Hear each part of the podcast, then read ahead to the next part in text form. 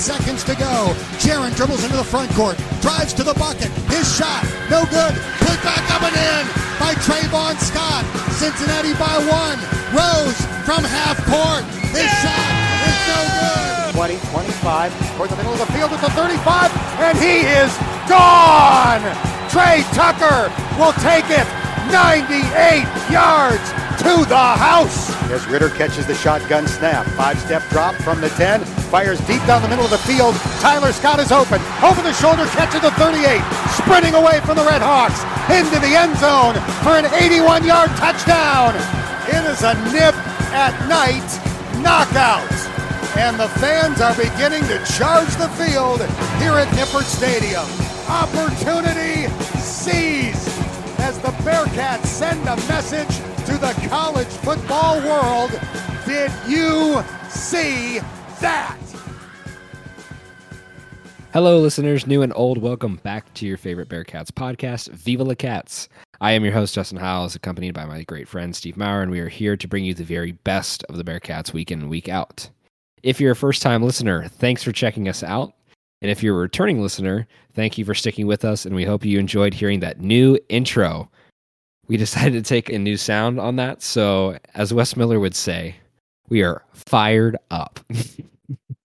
Fired up too, now that I just heard it again. Like, it's fire, man. Like, if our loyal listeners listened to that basketball episode, they would have heard that new intro as well. So, but it's okay if this is your first time listening. Every podcast is someone's first, so. Yes. That's true. Welcome aboard. Go Bearcats. Justin, how about you? How are we feeling? I'm feeling good. I'm feeling a little... I don't even know how to describe the feeling after the post the Navy game. Pertaining specifically to the Bearcats, I think we've got some things to work on and some things to talk about, but I don't think it's a time to panic, and everybody seems to have made it into this time to panic. I think Sunday gave us a little bit of a breather because we were all scared of, you know, somebody like Oklahoma or OSU or Alabama jumping us, and I think we got a little bit of breathing room, maybe more than I think all of us were expecting. I think everybody was expecting to drop, but I think there's still a good confidence. It's just not quite as loud as it was before. And I think everybody's just kind of like, let's step back and let the Bearcats do their thing, which is good. So real quick, I do want to mention, if you haven't already, make the rounds on social media and follow us on Twitter and Instagram for daily content and clips. And you can also follow us on either Spotify or Apple Podcasts. Don't forget, if you enjoy the show, make sure to share us with your friends. And you can follow us at UC Uniforms on Twitter and IG to stay up to date on all things Bearcats unis. So with that out of the way, we might as well jump right into this. Top 10, really not a lot of shifts as much as some of these prior weeks have been, but we did have some movement. I think everybody kind of just shuffled up. Interestingly enough, though, Oklahoma shuffled back a little bit, and Alabama shuffled forward. And now if you look at the top three in the nation, it is Georgia, Alabama at third, and Cincinnati still holding strong in second. Very close. If you look at the AP votes, I don't think we're that far apart. Not even. I don't even think the point total is probably more than 100. So it's a pretty tight race. But kind of surprised that the SEC didn't just get their full, you know, here's your gift. You get right back up into the top two just because. But I think we're in a position now with the new rankings that we've got to start to fight for our spot for the rest of the season because everybody else is starting to creep in. And we had one game where we slipped up a bit, and now everybody else is going to be the predator trying to hunt us down. And we'll see what happens. But Steve, I have to ask you, this high-speed bullet from Navy, they were clearly pissed off. They didn't like how their season was going. They're 1-5, now 1-6. But they really wanted to take out a top two team this weekend. So what do you think happened? Why was this such a close game? One, Navy's coming off a bye week. Triple option teams, they need a bye week to try and everything back together. Had a couple different wrinkles. As you know, triple option, you know what's coming, kind of. You know what can be what they're going to do. They're either going to hand it off to the fullback, hand it off to the slot back, or the quarterback's going to fake the pitch and take it himself. They probably added a couple new wrinkles. I'm not a football expert, so I couldn't tell you what exactly the wrinkles were. I haven't been watching every Navy play this season. Number two, our strength on defense is our defensive backfield. It is not our front seven. As much as I love our front seven, it is not our strength. And if you've looked, we've been okay against the run, but not as good as in previous years against the run. And then three, I think you're right that Navy wanted to come out a little bit, they were motivated for sure. Top five team coming into their house, getting a little bit, of the shine from the national media, even though it's not for them, it's for us. And I'm sure they heard all the talk about being, 28-point favorite. Brian Fox said that players were coming off the Navy sideline at halftime. At Navy, both teams enter and exit the field in the same tunnel. Navy goes to the right side, the visitors go to the left, and Navy was apparently saying, "Number 2, you guys ain't shit," and stuff like that. So even though they go to the Naval Academy, they still talk trash. Like, oh, for sure. Just ask anybody who played BYU. BYU is the school where a lot of Mormon students go to. Still talk trash, even though they're not supposed to. They still talk trash, and that's sailor talk. Do you agree with me, Justin, that front seven is not our strength, even though they did play well? And our DBs didn't really get a chance to shine because in games against passing offenses, every other offense that we've played, they've been able to come in and shut the game down. As a running team, we saw with Indiana early, we saw with Notre Dame at times during that game. Not comparing Navy to Notre Dame or Indiana, but they're strictly a running attack, and that's what they practice every week. It's what they do best. You can practice as much as you want, but Navy still played to their game plan. They held time of possession, and I think, would you agree with all of those points I made? Absolutely. And I think I kind of glossed over this last week, but if you look at Navy's schedule, like coming up to playing the Bearcats, not even necessarily the schedule, but really just the results of their schedule, they kept basically everybody within one score. And, of course, not every team is going to be a number 2 Bearcat team, but you had SMU in there who they also I think they kept them within a score, if not 2. But some of these other teams that they had, everybody was within 14 points. So when you're a team like Navy, you can control the ball as much as they do. You're just taking away offensive opportunities for the other team.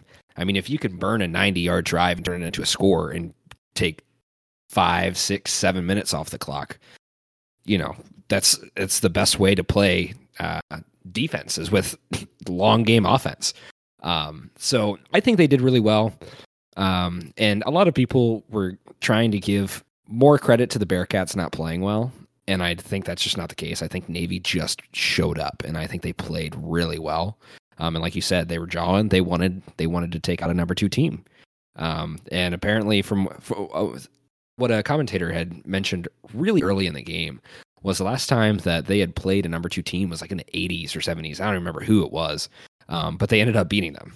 And so the only other time they played a number 2 team, they came really close, and they ended up winning that game. So they've apparently got a number for those top 25, top 10 teams. But one thing I did want to... Then here's the other thing real quick before you go on. Yeah. UC's offense is really about, settling into the game and trying to get as many possessions as they can. And we've seen in the 2 games where they didn't have that many possessions, Murray State and... the Navy game, they pulled away comfortably in the second half. Obviously, this game was a little bit closer than that Murray State game, but Murray State and Navy both they did their jobs. They controlled time of possession.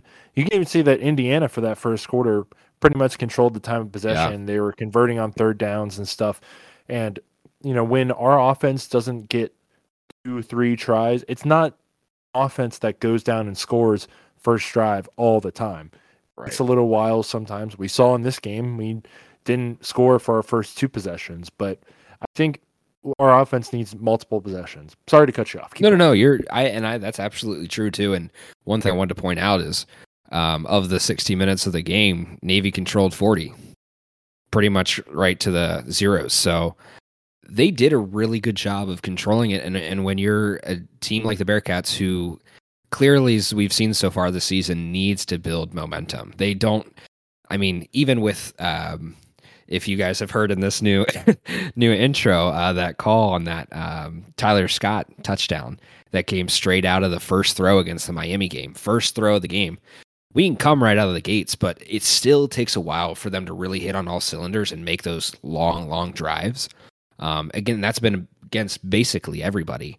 And we've proven that we're a second half team. So I think it's just one of those things where as long as the Bearcats can hold the game close within the first half, they'll take over in the second. And I've said that before on here. It's just, you want to build that comfortable gap.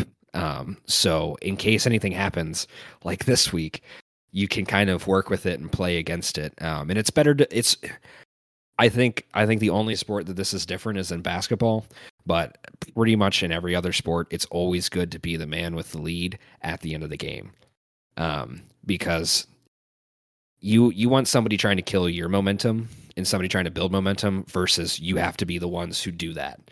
And so I will always take a lead at the end of the game, a game like this. And, you know, Navy looked like they really wanted it. And then clearly the reason that they weren't able to score at the end is because, one, bad ball management by the QB. I don't know what the hell they were doing, but you're not a passing team. Don't throw the ball and try to score on a quick drive. If you run it, you run it and take your timeouts, get it out of bounds. But regardless, a thing I wanted to mention was, Ty Lavatai, who's their QB for Navy, was 11 for 15 with 7.7, about close enough to 8 yards per throw, which I thought was pretty interesting.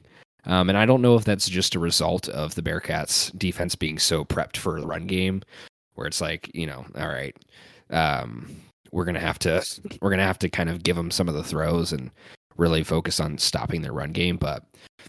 I'd say that, you know, 60+% completion was pretty decent for a team that just doesn't throw the ball, especially considering we were expecting to be pounded by run game the whole time. But I think the really interesting part of this entire game was the spread. The spread was, like we said, a 4-score spread, and Navy came in and kept it within one and damn near made it a tie game at the end of the game. And the scary thing, too, is coming down to the end of that is, team like Navy, I wouldn't put it past them. Number two team, you've got the momentum out to the end of the game. I would have sworn they would have gone for a 2-point if they had scored there. There's no, I don't see reason why they would just. They're 1-6 or 1-5. If I was Navy, I would have just gone for the 2-point. You could take out that team right then and there. Don't give them a chance in overtime. Sure. So clearly, as we've seen, the Bearcats cut it pretty close this week. But I think it's something that obviously we can work with, and we needed that wake-up call, because it's very easy when you're a top-ranked team like this.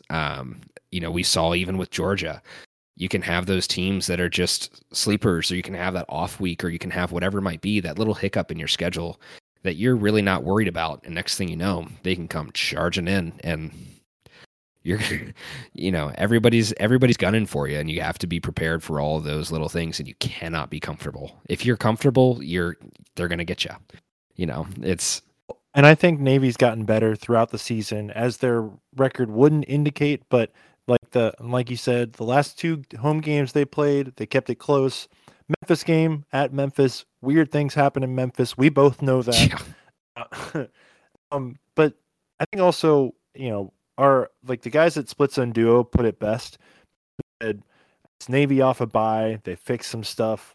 It's a triple option team. You're never going to see them again.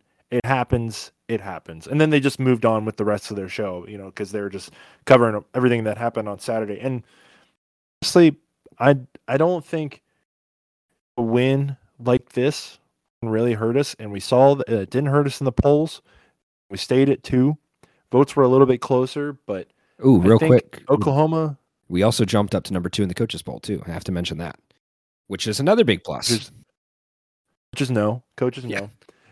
I think it's also that Oklahoma looked bad against a team. Raiders respect the troops. I don't know if they respect Kansas. Yeah. So coaches respect the troops too. I don't know if the coaches respect Kansas, but I think you just got to throw it out. It's a triple option team. You're never going to face another triple option team this season. Obviously, you didn't play as well as you wanted to. You probably weren't going to cover the spread anyway. Now, I thought we were going to, because why not? But just the way that if they control the clock, they wanted to control the clock, they're going to hold the ball for 30, 35, 40 minutes, you know, and be impossible to try and run it up. And we got up to 27-10 at one point, and obviously it didn't hold. But I think UC fans should not be worried about this game being a precursor for things to come, because Navy scored that last touchdown with 50 seconds to go. Onside kick. I don't know if you noticed, Justin, but Coach Fickle's Players of the Week post did not include special teams player. Yeah, I did notice that. So I'm sure that got a nice talking in meetings over the weekend.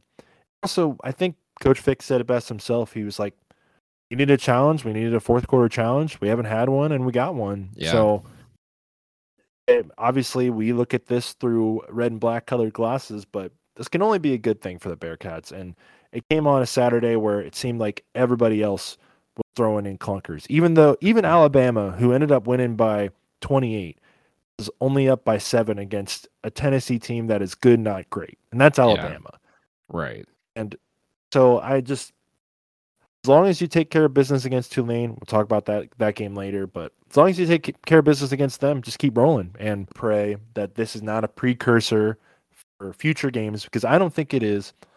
And I want to read a tweet real quick. This was a response to Justin Williams, the great athletic beat writer for the Cincinnati Bearcats.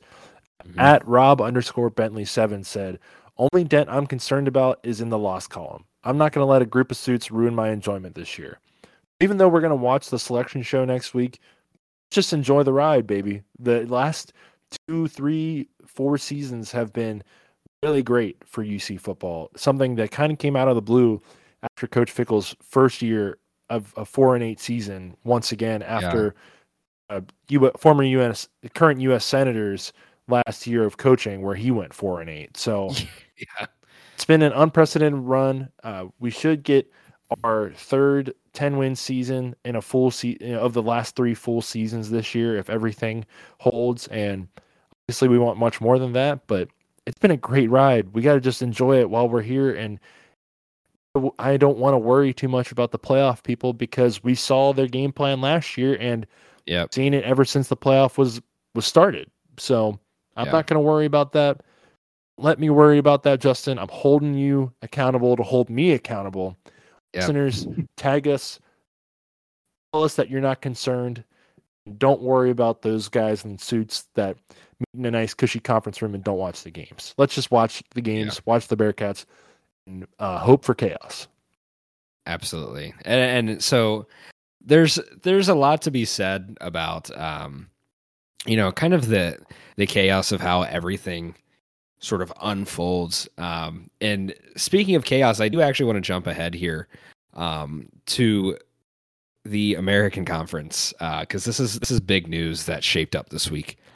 And I think that one of these things that we really have to kind of comment on is just how mixed the reaction was to the additions that the American Conference had.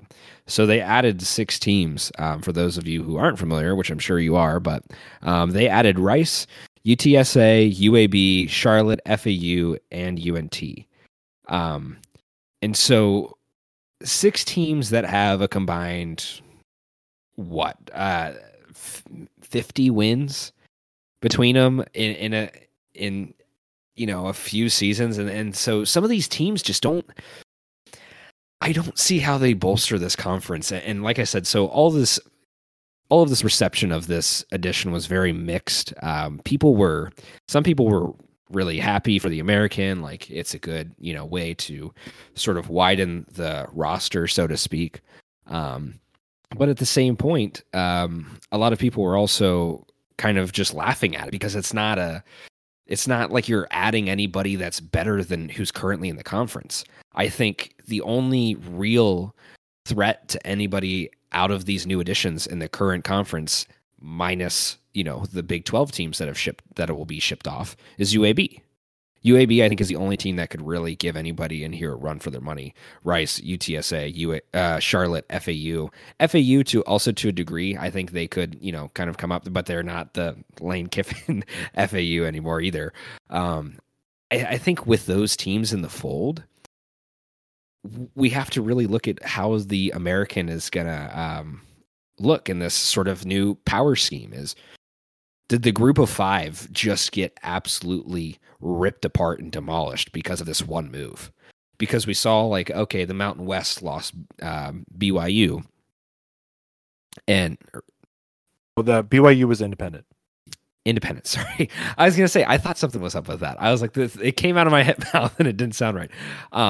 But anyways, Mountain West, these other teams, or other conferences, are losing teams, and this mix of all of these teams are starting to really just sort of they're losing the clear contenders, because right now, like, you've got the Bearcats, you've got UCF, which has been a powerful team over time, you've got, you know, Houston, BYU. You've got these teams that have made the noise in the top 25 as far as football goes. Basketball is another story, but now the G5 just looks so messy, and it's hard to say which conferences aren't going to end up being cannibalized by each other. And I feel like this might make everyone look weaker.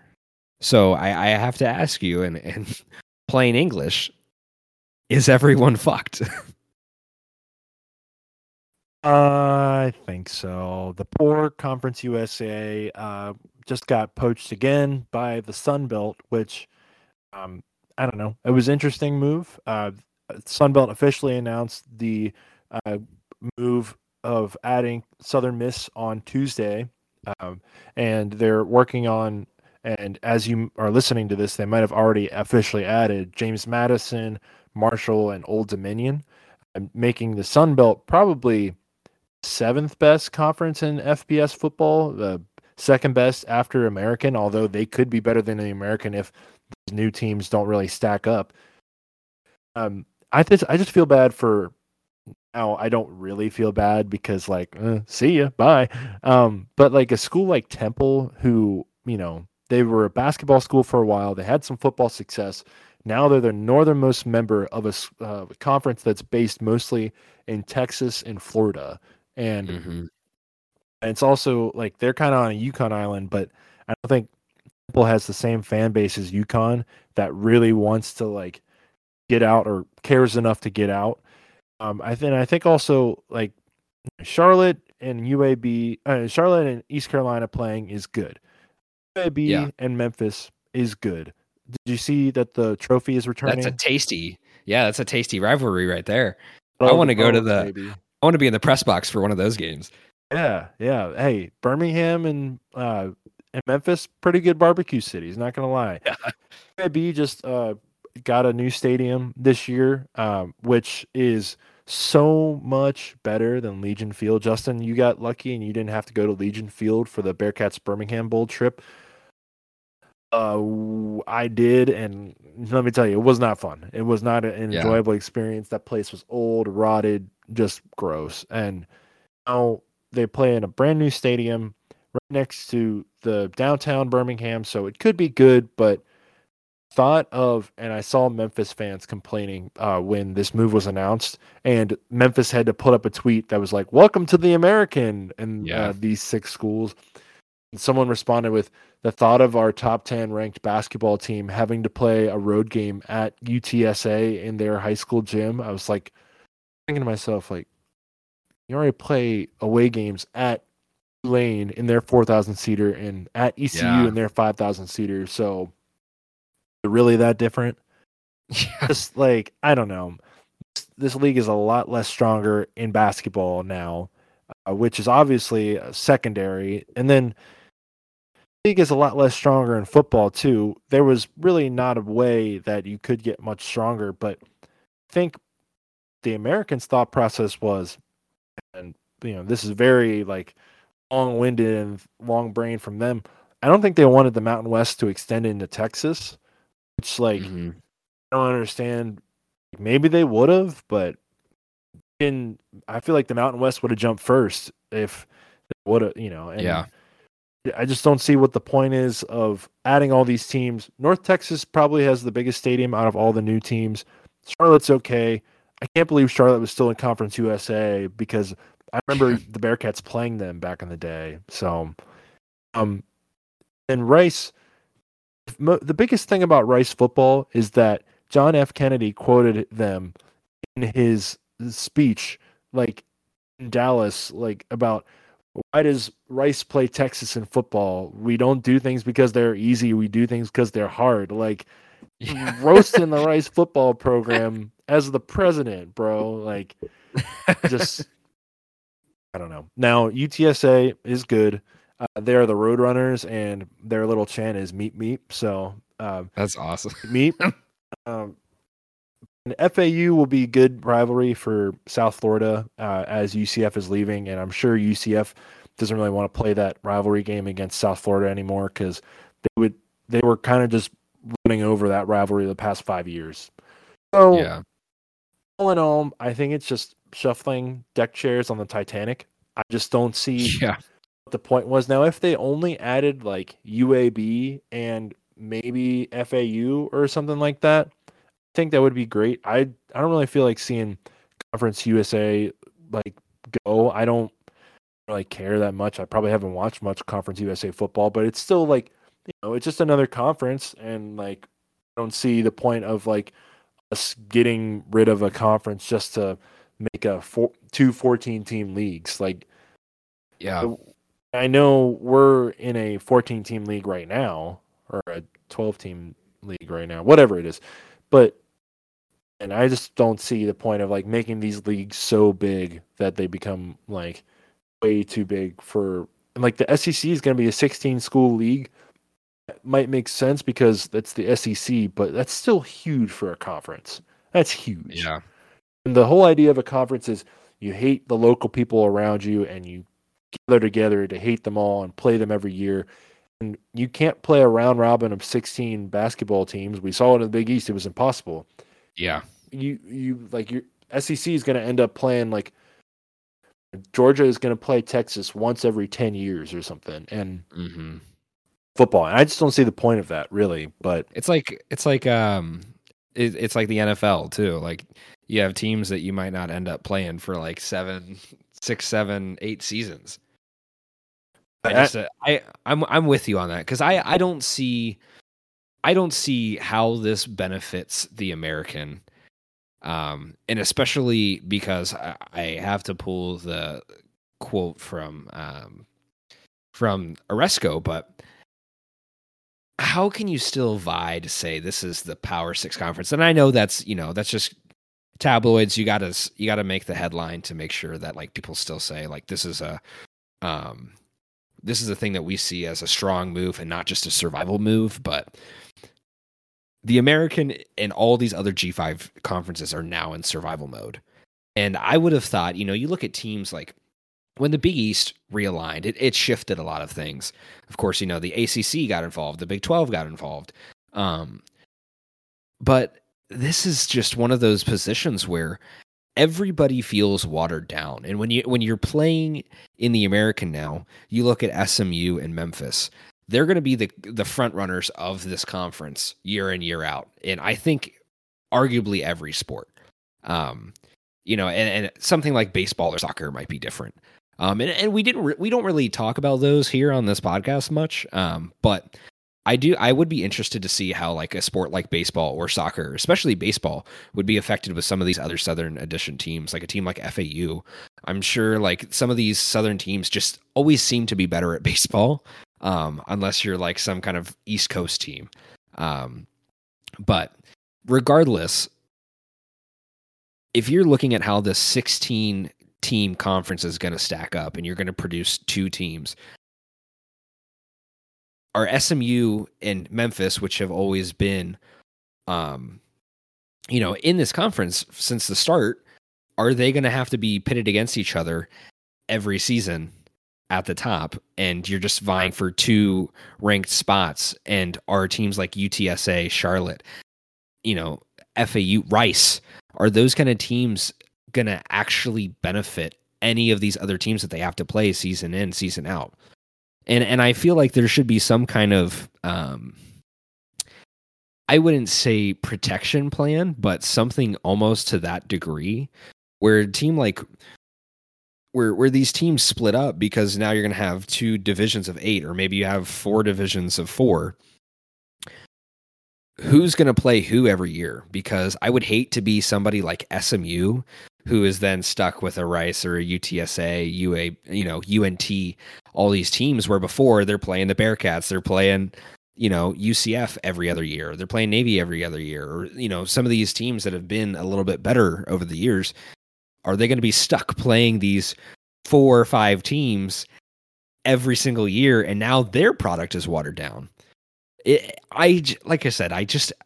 seems like there's just so many disadvantages to this, and I think there are advantages, especially when it, like I said, it really just kind of is a survival mode. It helps the Americans stay alive, but there was the talk of the CUSA merger, and maybe they figure out a way to blend the best teams, but everybody, there's winners and there's losers in every kind of realignment. Thankfully, we're on the winning side of realignment for once. And that really does feel nice, because looking at what's happening to the American now, I'm glad to be out of it. Because imagine in some other multiverse that the Bearcats are Memphis, or the Bearcats are SMU, or, even a USF or a Temple that are like in this conference now. And we get to see all these other teams that have been, right up there with us. Maybe this year just wasn't our year, and we get to see them sail off into the sunset, and we just have to sit back and, fight off the demons of the night. Like it sucks for those teams. So I don't want to try to linger on it too much more, but like we said, I would love to hear some of your guys' opinions too. If you, you could always send us a DM or drop us a mention, leave us a voicemail, something like that. But this just feels like there's no real positives out of it.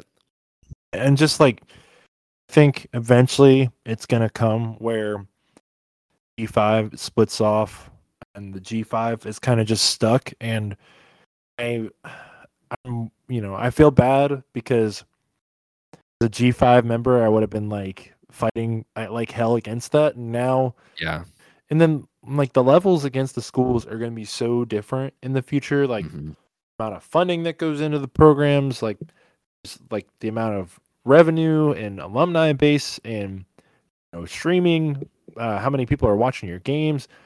The disparity is going to be bigger and bigger and bigger as we go on. And I think there's going to be less and less TV money in it for these smaller conferences, which I feel bad for, because realigning just to make more TV money without the reassurance really that TV money is going to be there. And I think the 6 schools that are joining the American, they're only going to make $2 million as they joined, and they just have to wait until the deal gets renegotiated with ESPN to see who gets what and who gets an equal share. And the Sunbelt members are all going to get $1 million each, which is still an upgrade from what Conference USA was getting. And I think the Sunbelt could be a really good league.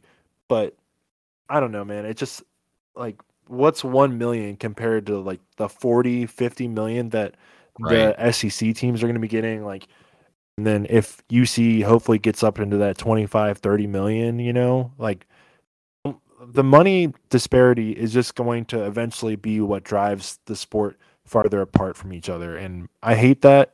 I'm not a fan of it. I'm a fan of the Bearcats being in one of these bigger conferences, but feels like the soul of college football is just getting ripped away, and eventually it's going to be SEC is the minor league to the NFL, and everybody else we're going to just try and compete with the SEC. And feel confident that the Bearcats can really well in the Big 12. I feel like we could be a top 3, top 4 program, and it's one of my off-season pod ideas that I want to see what our ceiling and what our floor is in both and basketball in the Big 12. So listeners, watch out for those off-season pods. I keep telling you, they're coming, baby, and they're coming in hot. But this feels a little bit soulless. Yeah, absolutely. And I think that's a good way to cap that off. And just we really have to look at this whole scenario of this is going to be an evolving, you know, kind of beast over the next few years. And teams really will shift around. You know, maybe we could have got that sort of round robin and got that sort of big conference alignment where all of NCAA sports just says, you know what, Ohio teams, there's enough of you. We're going to make a conference out of you. And it doesn't matter what conference you're in. It doesn't matter if you're a Big Ten or if you're a MAC school, you're in a conference now. I always think something like that would just be interesting, would be fun, but those things won't happen because of all of the soulless money, you know, problems that we're going to continue to see, like you had mentioned. So, kind of speaking to that point that you just mentioned though, too, about the NFL, speaking of disparity between teams, apparently there's a huge disparity between the Ravens and the Bengals because the Bengals kicked some ass this weekend. And we try to stay as best Bearcats pod. If there's big things that happen around other Cincinnati sports, we're obviously going to mention it.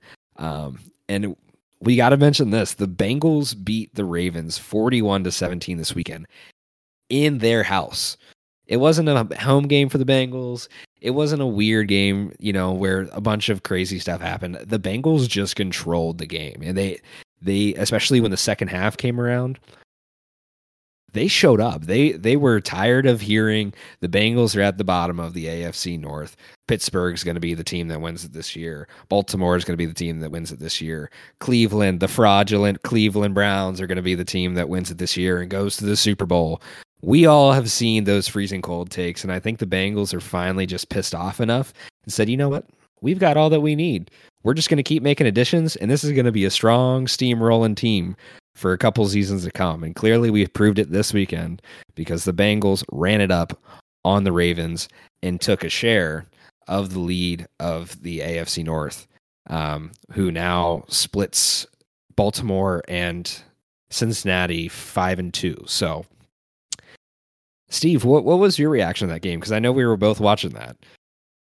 It was a lot of fun, man. Like, I really enjoyed watching this team put up 40 points. It feels like in NFL you don't really get 40-point games from some teams, and like, it was just fun. Like, I was following along in the first half, and then I turned it on for the second half because I was away from the TV, and then got home for the second half, turned it on. And man, like, they were just like kicking some ass. Other than the Joe Burrow interception in the second half, they really kicked some butt. So I was just like really happy to watch that. It feels like the Ravens had our number just as much as the Steelers, but they don't give as much hate from us because like we hate Baltimore and we hate Cleveland, but we hate Pittsburgh, and we hate Cleveland, but we don't hate. We didn't really hate Baltimore that much, but. Good. Yeah. We had lost 5 straight to them, so it felt good to get a dub. Yeah, and absolutely. And I think the biggest thing that we've kind of seen over time with the Ravens is the Ravens have been sort of the consistent team in the AFC North. They haven't had like these major restructures. They haven't, gone through sort of the tried and true seasons that the Steelers had, where they were just winning all these championships. And then they're just kind of trying to keep the boat afloat, which clearly has happened now and clearly is not working for them. But a team like Cleveland, you know, they've just been so up and down and up and down. Cleveland's going to those 0-16 or 1-15, whatever seasons. It feels nice to be the Bengals that have sort of been able to ride the wave in the middle there somewhere.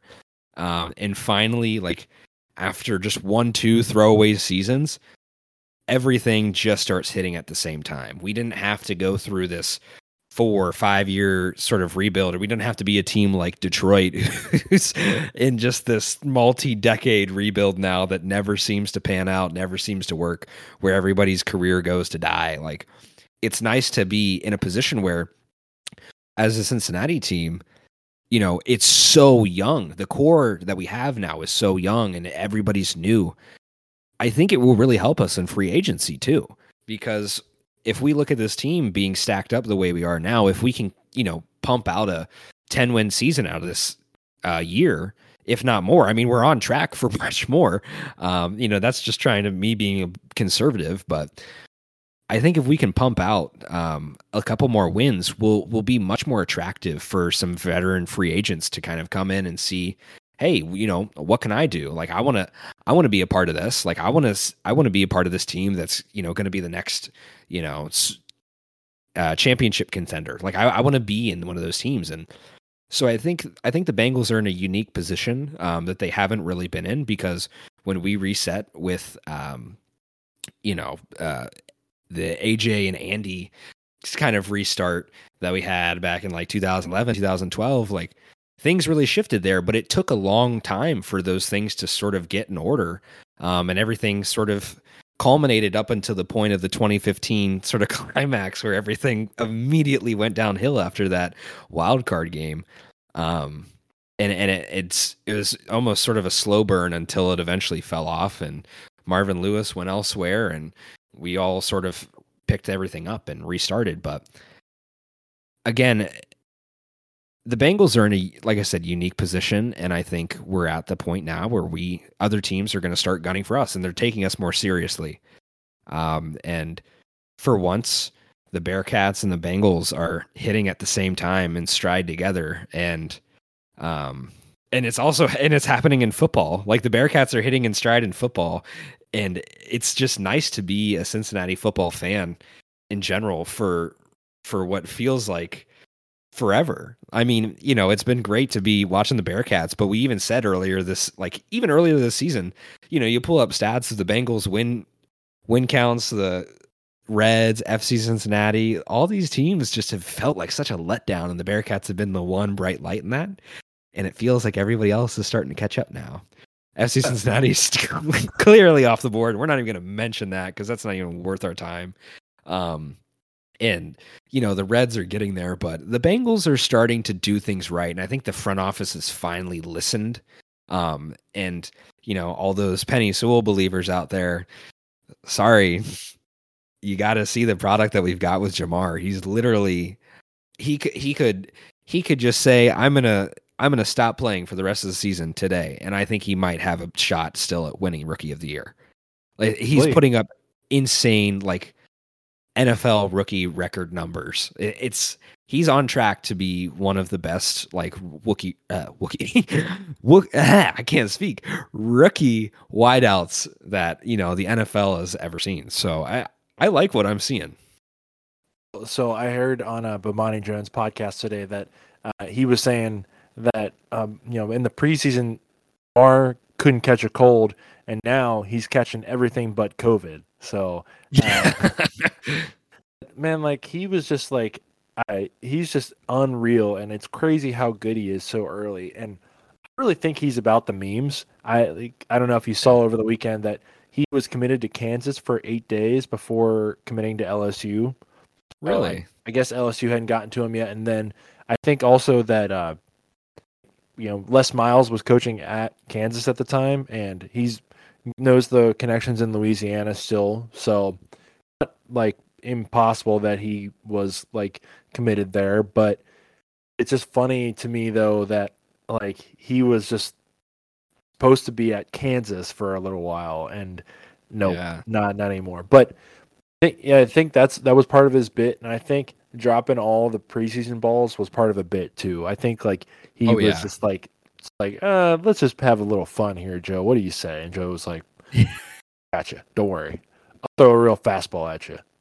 Jamar Chase can't catch. Remember that, people. I thought he was dropping everything.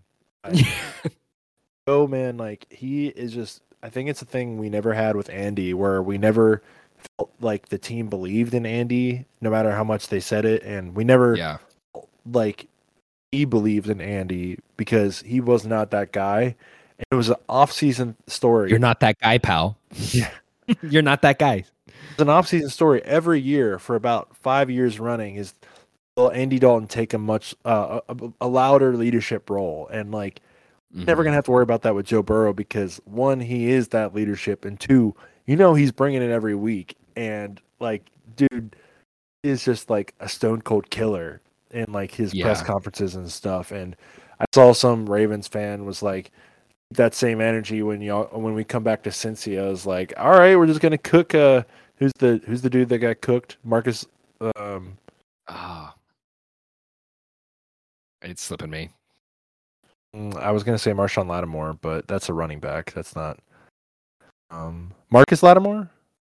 I don't know. Well, anyways. That's the that was that running back. So, but like whoever this poor Ravens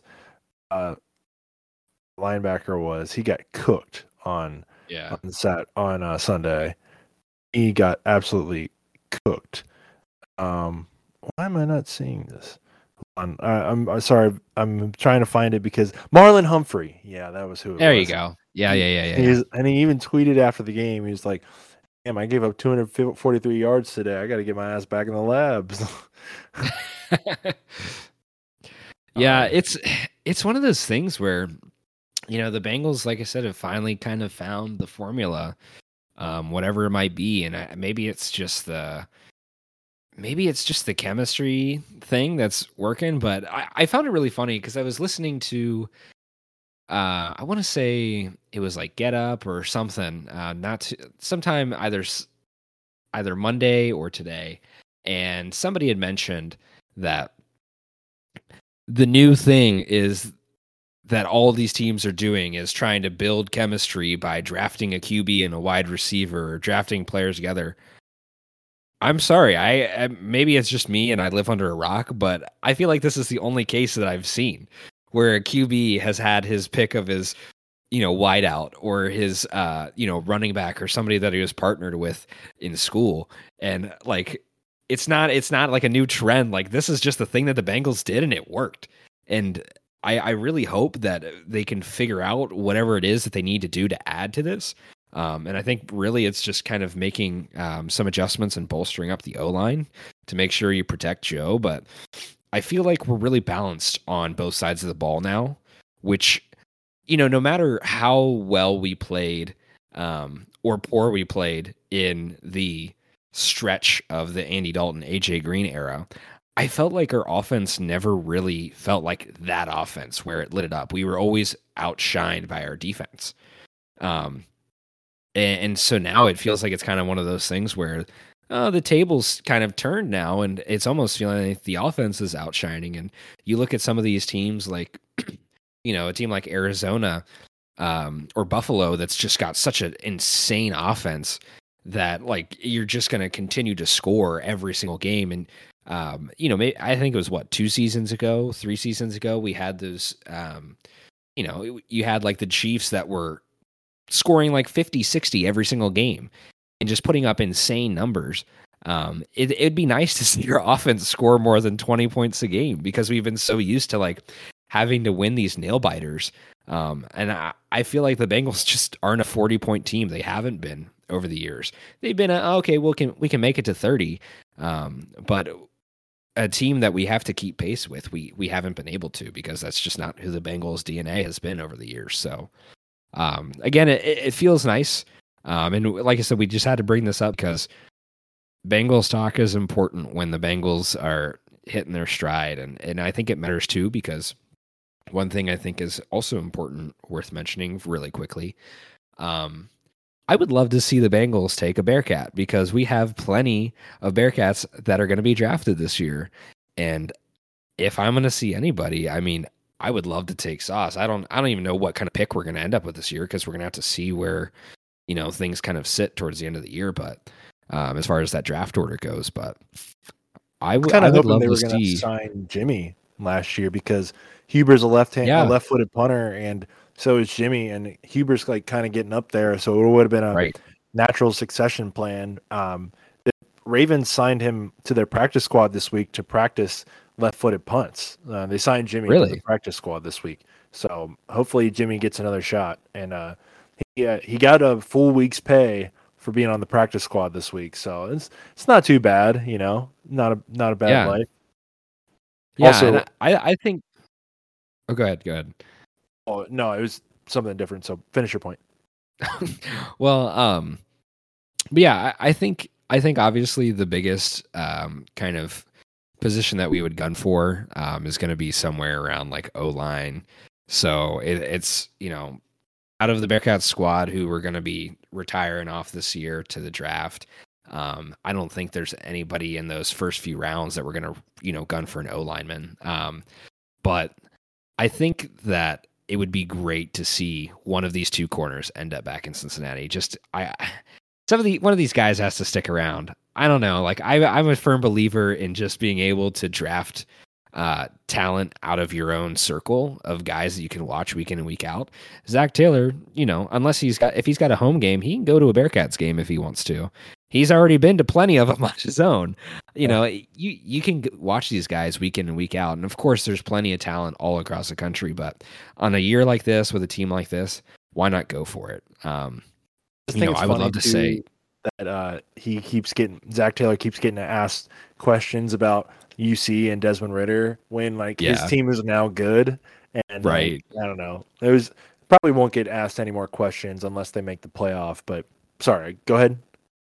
No, well, and that's actually, you kind of just hit on my point there that I was going to make, is I'm really interested to see where Dez ends up, because I've heard a couple people make some noise and saying Dez looks like the Heisman, you know, kind of guy, but Dez looks like a kind of guy who could be a number one pick. I've heard that thrown out more than once, and by actual, you know, analysts, and not just, you know, guys like us who are just, you know, shooting the shit back and forth.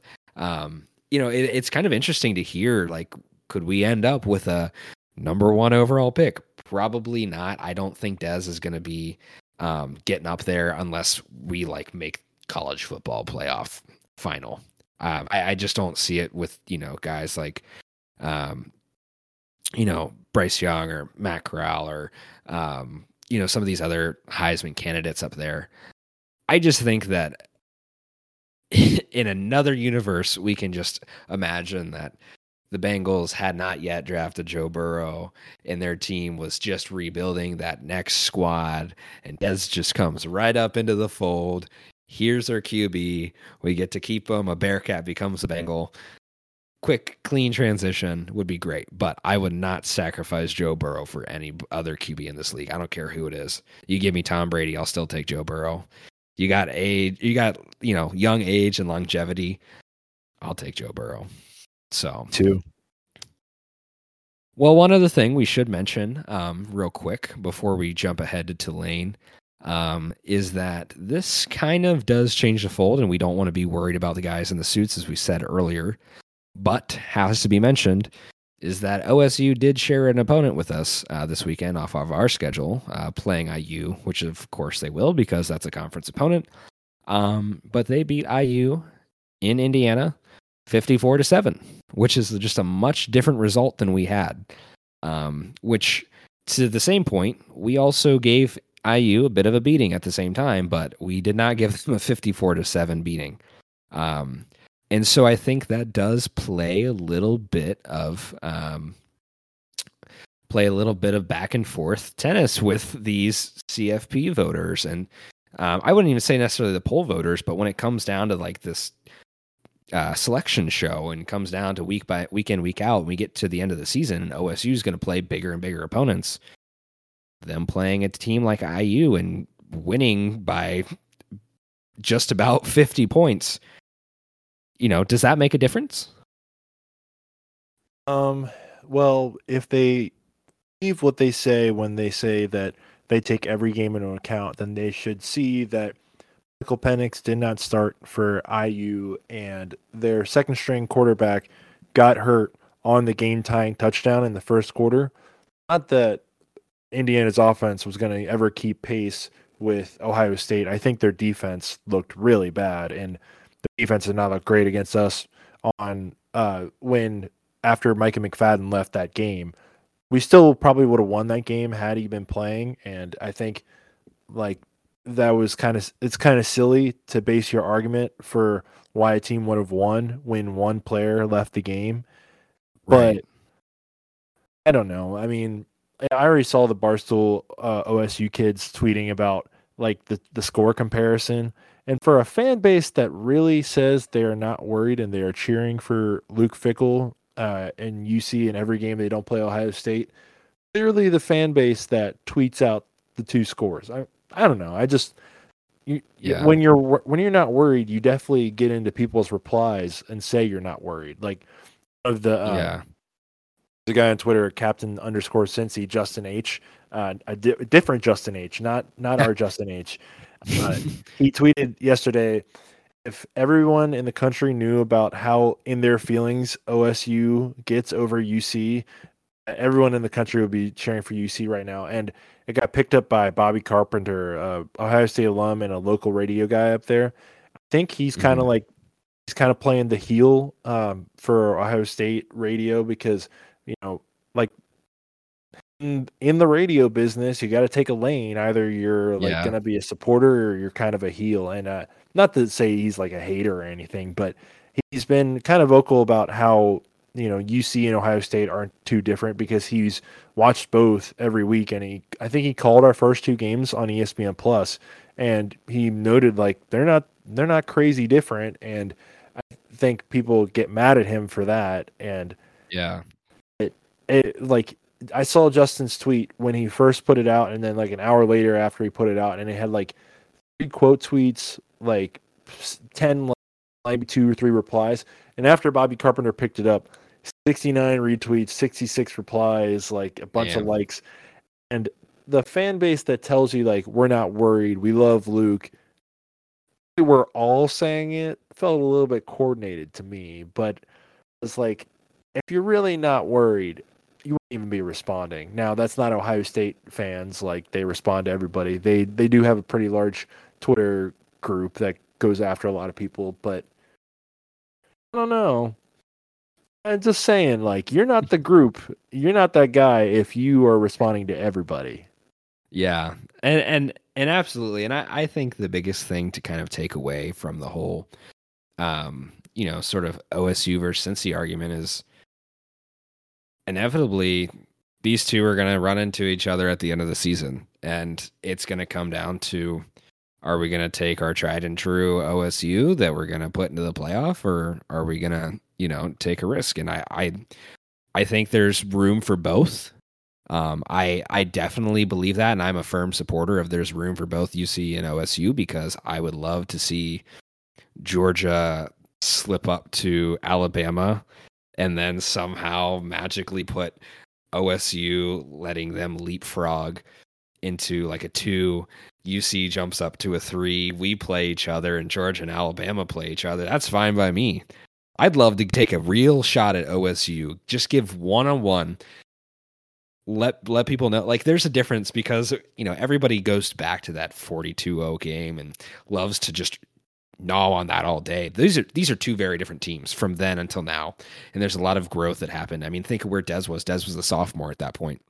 So looking at the difference between these two teams now, or I guess more or less the similarity between these two teams now, I think that if we really want to be up to snuff and we want to be the team that says what we are, we shouldn't be afraid to play a team like OSU. And if we get a chance to play them in the football playoff, I would love to ram it down there. You know, I'm going to say something. I would love to just watch them cry every tier about OSU being the best team in Ohio and not getting to be able to support that point because the Bearcats have just shoved it up their ass. Like, there's, I'm OSU fans. I have a couple friends that are really good friends that are OSU fans, and they're definitely more the midline, like they're firm supporters, but they respect Cincinnati. There's so many that just don't respect any other team other than OSU, which fine by me. Be your own supporter, be your own team. That's fine. But I think you have to look at this product and you have to see that if they don't get to play head to head, at least respect them. And if you get to play us again, and for some reason you were to blow us out, all right, you get the bragging rights, but you don't get bragging rights if you don't play that team. That's how it should be. And I think that's where OSU should just shut it up and let Cincy be Cincy until they have a chance to prove us wrong. And I think, you know, they're always going to be loud because they've been the best team for like 115 years in our state, and rightfully so. Like, I can't like knock them for, you know, being fans. I I don't really feel like knocking dudes who are like fans of both teams. You know, you're wrong, but yeah, I just don't want to be that dork who's like calling out those people, because I want to look like a dork. And I just realize I don't care anymore, because I know people have all different allegiances and whatever.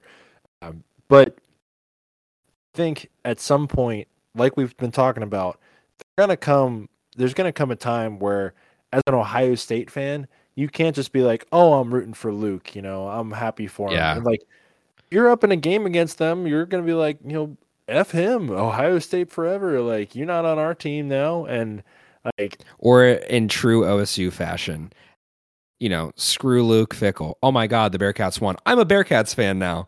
That is OSU fanship right there, because you know those guys are going to change tides, because those ones who have seen year in, year out, OSU just, it's expected to have this big win team that's going to go to the playoff every year.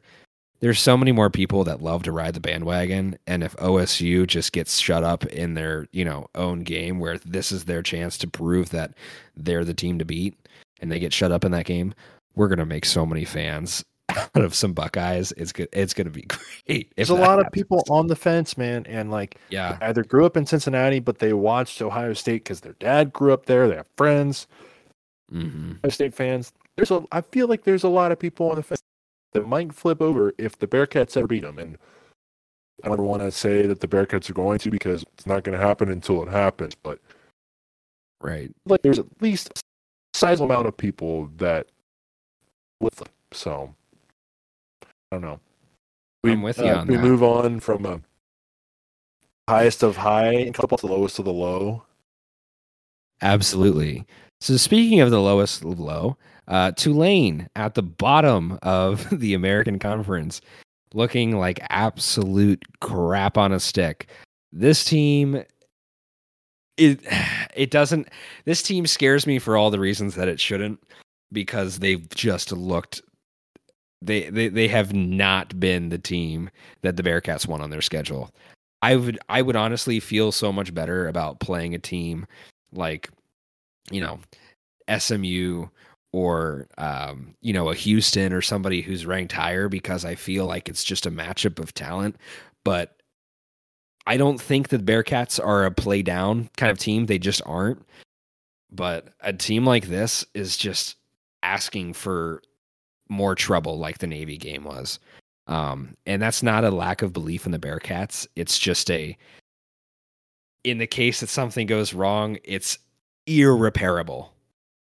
And not even the case that something goes wrong. If you don't cover the spread in a game like this, after a game like last week, you're really just going to start kicking, you know, you're going to start kicking yourself later when these kind of conversations like we've had with the CFP come up. And we do need to obviously enjoy the season, and we're going to have to keep ringing on that all year long, because that's going to be our bell cow. We have to just enjoy the Bearcats being the number 2 team, playing a great season, being 7-0 right now. But again, like, this is a big one for the Bearcats, because this is a question that we've asked throughout the season. But this one, I think, is the most important time to ask this question: is do style points matter? And I think, you know, you want to like kind of show, although Oklahoma is a different team than Tulane, like if our score looks just mildly better or like a lot better than that score, then, you know, it will look good for us. It's a comparison score. Obviously, the comparison score between us, Ohio State, and Indiana doesn't look great, but, you know, it's another one. It's another score. And like, if we run up the score against Tulsa, that'll be a comparison score in our favor, you know? Yeah. So I think the Bearcats should take care of business. Like we were talking about earlier, Tulane does run like kind of a passing option. Like they do have some of that in their game, but they're definitely more reliant on passing than running the ball. And they've lost like, I think the only game they won was against an FCS opponent. They have not looked good recently either. This will be their first game at home in 3 weeks, I think. So, and it's a noon kick, 11 a.m. Central Time in New Orleans, which you know, not great. Not like our players are going out on Bourbon Street or anything. They're going to be locked in. Yeah. But I don't know. I mean, you could probably see us sleepwalking through the first couple drives, but I think these games, talent's going to win out. And I think we had enough of a scare last week where this week we're going to lock in and say, okay, enough of that. We're done.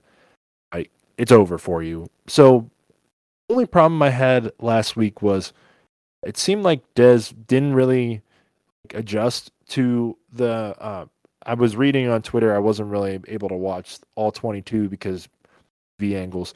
But apparently Navy was showing three safeties and then dropping two in a man and then double teams or in coverage. That's when he threw the pick at the goal line, is because he just misread the coverage. So I would like him to get that figured out, because if that's out, then, you know, other teams are obviously going to try that. And then right. The other thing is that, you know, we're going to have to figure out a way to run the ball that's not straight up the middle, because I don't think our guys were getting enough push. Now that's against Navy.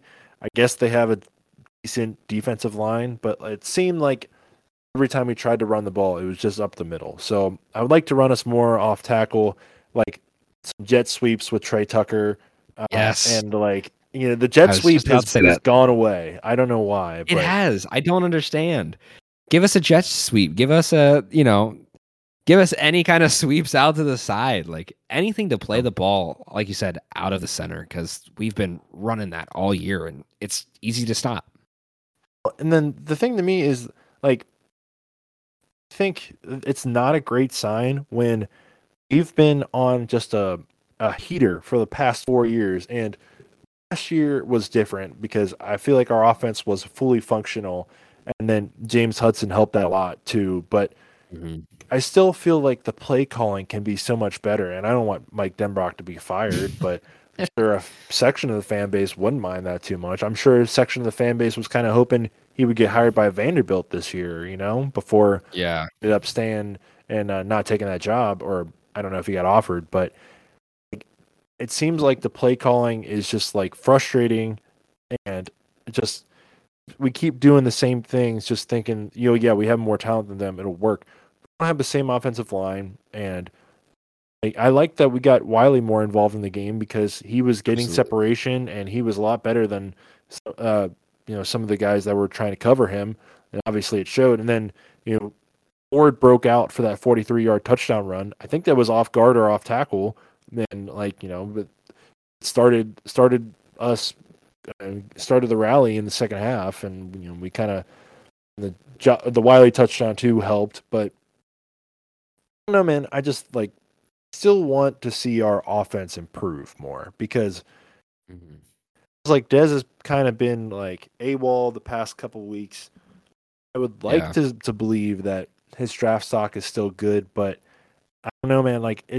He's just kind of been not himself the past couple of weeks, and maybe it's these noon starts. Maybe he's more of a 3:30 or a 7:00 boy. But I don't know, What do you think? Because I think the Bearcats should win this one easily. I think defense will be able to show its strengths because Tulane's more of a passing team. I also think our offense should be able to just do what it wants against their defense. But what do you think? Yeah. Well, and I'll kind of mention some of these points too, because I found them to be useful. Is that you mentioned earlier, the Oklahoma game is a good comparison game for us too, as was will be the Tulsa one. But Oklahoma also played Tulane earlier this year, and it's a 40-35 game. And it was pretty tight down to the wire too, which I think makes this a little bit more difficult for the Bearcats, is the fact that ranked opponents against Tulane, which include SMU and Ole Miss, have scored an average of 52 points a game, which again, it's not going to be one of those things that we really have to worry about numbers too much, because we really should be focused on the fact that the Bearcats are 7-0, Tulane is 1-6, and both these teams go into this game. The Bearcats have to take care of business, and a win is a win is a win. But that's not how this works, and we wouldn't be here talking if that were the case. with that said, the Bearcats might need to score. The Bearcats, I think, are going to need to score 50 to make this look like a really resounding game. It's going to have to look something similar to the Temple game, because the Temple game was like the highest of highs. You shut a Temple team down, which granted is not great, doesn't look good, but you shut a Temple team down to 3 points, and on the same path, you're scoring 52. I think that was a huge win for us, even though it was kind of a garbage game for Temple. But if we really want to look at that CFP spot, I think we need to be winning by the spread minimum. I think that we need to take care of business, and I do agree that I think Des has been a bit quiet. I don't think he's looked out of place. I mean, I think the guy's got, like 3 picks on the year?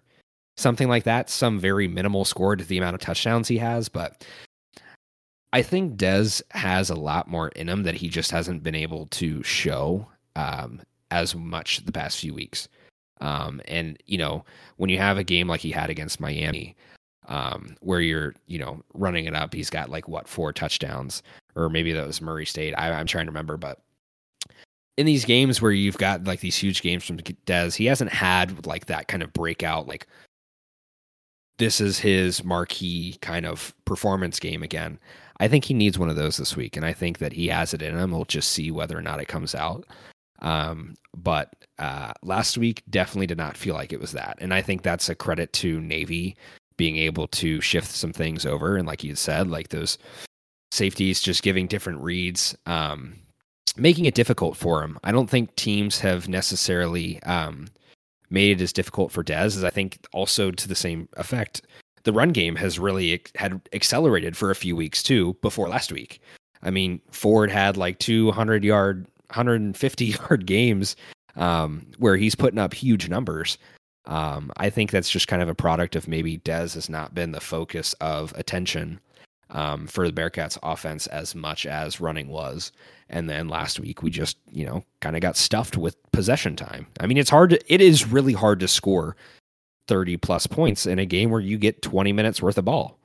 Unless you're hurling 70-yard passes down the field and making your one drive every quarter into, major passing play, those slow burners, Des just has a lot more opportunities in a game like this to show his ability to throw a 300-yarder or, something like that. And I think he should be able to do that this week. So the one last thing too, is that we are definitely more high scoring offense at home than we are on the road. Yes, absolutely. We've obviously played better competition on the road, but most we've scored on the road this year is 38. And the least we've scored is 24. So, wouldn't expect us to necessarily put up 45. I don't know what it is, but we just don't score as much on the road. But as long as our defense can really show up and play well, not allow the big play, not allow the big gash of 5, 10, 15 yards every other play, then I think we'll play well. Absolutely. Well, and so this will be a good time to introduce again our weekly picks. Real quick, I just do want to gloss over our picks from last week. Good old Steve and I got a whopping 0 combined points in our new point system. We did not seem to pick very well. Everything else went kind of off the grid from what we were expecting. And it seems as though the picks that you guys, the listeners, had also gone for seemed to align very closely to mine. And so if I got nothing, you didn't get anything either. And the Bearcats, this is the most interesting one. 97% of you picked the Bearcats to cover the spread last week. And hopefully the 97% of you did not put money on that because that sure as hell did not happen. But jumping into this week, our questions for our weekly poll, we'll start off with, will Desmond Ridder throw for over 250 yards against Tulane? What do you got for me? I'll say yes. You got to break out at some point. In 2 straight games without it, so I'll say yes. What about you? I'm going to go right there with you. I think that this is the time for Des to break out. And, even though it's on the road, He's not 170, 150 yard kind of QB. He's a 250, 300 yard QB. He's got it in him. He just hasn't really showed it as much. And last week again was just one of those games where he didn't get to do it. And I think this week will be the week. So right there with you, I'm going yes with that. Second question: who will be the leading receiver for the Bearcats against Tulane? Clearly, we have options. So who you got? Picking Josh Wiley would be like kind of reactionary. Picking Trey Tucker again would just be standing, but and then I don't know. I'm just gonna say Josh Wiley though. Actually, like I'm gonna go back on myself because I feel like they've been waiting to get him involved, and maybe they haven't been throwing it to him as much, so that teams will stop covering him and. Maybe he gets some more free time, but when he gets out in the open, he's hard to bring down. And, I don't exactly know the game plan for this weekend, but as long as Josh Wiley's involved, I feel pretty good about the Bearcats' chances of winning. So I'm going to say Joshua Wiley, the LaSalle Lancer. How about you, Justin? Yes. Who will lead the Bearcats this week on the receiving end? Oh, see, this is the thing is... I so badly want to reach into the pocket a little bit and grab somebody like Lenny, because Lenny has not really had like his chance to shine yet this year. But I think if I'm going to be a little bit more on the safe side with a pick, it's got to be between Alec and Scott, and between Pierce and Scott. If Des is going to have a huge game, he gets huge gains from Scott, and he gets yards, just straight yards out of Pierce. I feel like I got to play it safe. I think I'm going to go with Alec. It's going to be Alec Pierce. So with that said, for our third question, who will force and or recover a fumble or get an interception for the Bearcats defense against Tulane this week? I think we got to go back to the well again. And I think I'm going to go actually kind of someone who hasn't really... No, he had one earlier this year. I'm going to go with Brian Cook. I think Brian Cook can go up and get one. He should have had one on Saturday, but it got overturned, by a kind of weak roughing the passer call. I think Brian Cook has been pretty good. I think he's been a good, solid player for us the past couple of years, and he's really filled in for that safety role nicely now that Wiggins is gone. We saw it last year in the Peach Bowl, how good he was. He was like coming down and making tackles, made some plays in the UCF game, should have had a pick last week against Navy. I'll say Brian Cook. Justin, who will be dunking the ball through the hoop on the sideline and they get back with it next week for the defense? Who will be your defensive turnover creator? Pace, I would love to say too, because I think Tulane's just tries to opt so much more for the passing game, but I'm going to say they're going to rough up the run game, and I think Beavers is going to be able to knock it loose. He's already done it more than once this season, and I think that he'll be able to at least force a fumble, if not recover one. He's already got, I think, 2 on the year, and 1 forced fumble, so... I'm going to go with him. I would love to pick a guy like Sauce, but the problem is with a guy like Sauce, people are just not throwing at him. Like it's just it's the business move. Don't throw at Sauce Gardner. So I'm going to go with Darian on that one. For our fourth question, which again, we're trying to mix these up a little bit because it is really difficult to pick the one guy who's going to be the offensive MVP for the game. And it's also very difficult to pick anybody else than Dez because Dez is going to rack up the most yards and probably the most touchdowns. So with this question, will Jerome Ford have a 100-yard game against Tulane? So yes, might as well. Why not? He kind of got bottled up last week, but he still had that 43-yard run. So maybe if we can create some lanes for him, I think he can do it again. So yes. Nice. I am going to go right there with you and say yes. He's got 1 yard short of 800 on the year through 7 games. So he's over his average, is averaging over 100 yards a game. And granted, he's had some really big performances, including that one where he had 4 touchdowns. But I think that Ford will definitely have a 100-yard game. And he's clearly shown he's been able to run it down the whole field, and he can burn anybody else because he seems to be the fastest player on the team too. So I'm with you on that. I think this will be a good week just for the Bearcats offense to really prove their worth. So with that question answered, this will go right into another question that, speaking of the Bearcats offense, will the Bearcats cover the spread, which is currently sitting at 24.5? Yes, and I will give my score prediction for you real quick. I'm going to say it is a 35-3 Bearcats win. 35-3 Bearcats win, and that does cover the spread. That is a pretty massive gap. And looks like Tulane is not going to be scoring this week, according to Steve.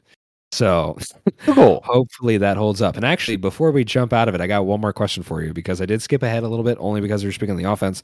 But the tried and true question of this week, who will lead the Bearcats in tackles against Tulane? And I will say, neither of us have picked DuBlanco in the past 2 games, but he's had 15 tackles in each of the last 2 games, which is massive. That's a lot of tackles.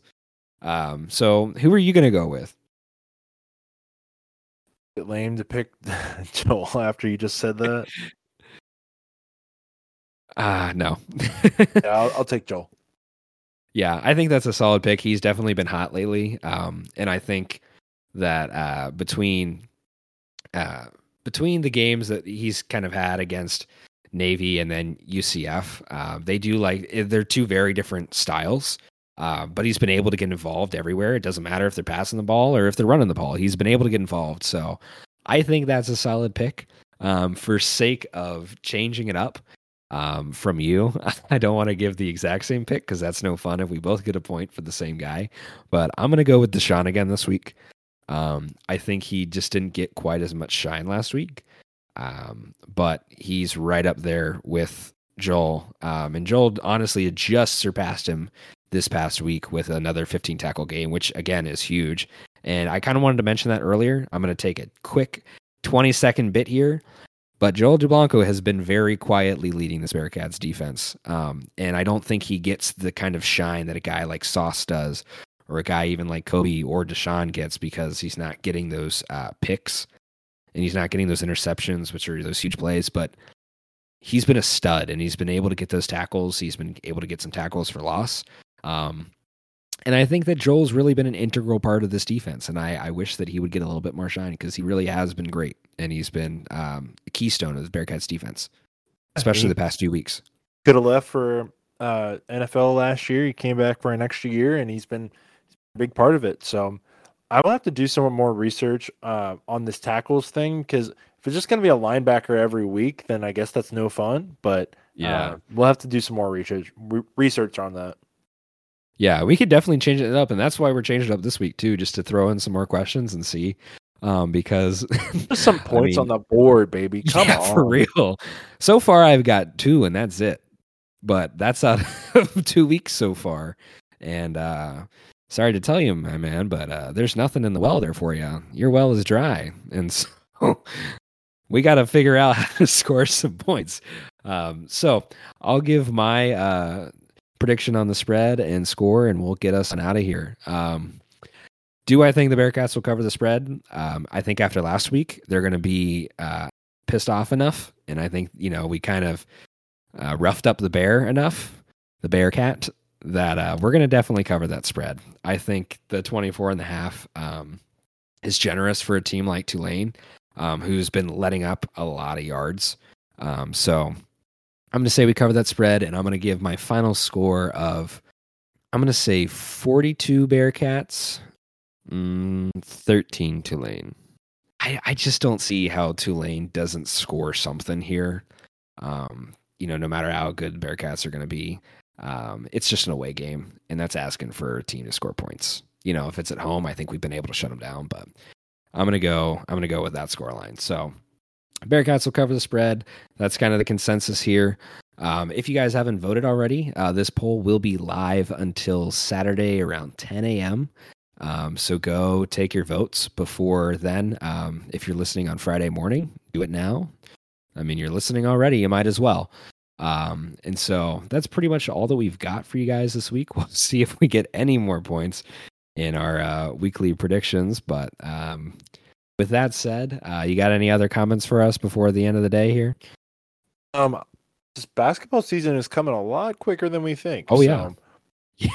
So I think by the time this podcast comes out, it'll be less than 10 days. Yeah.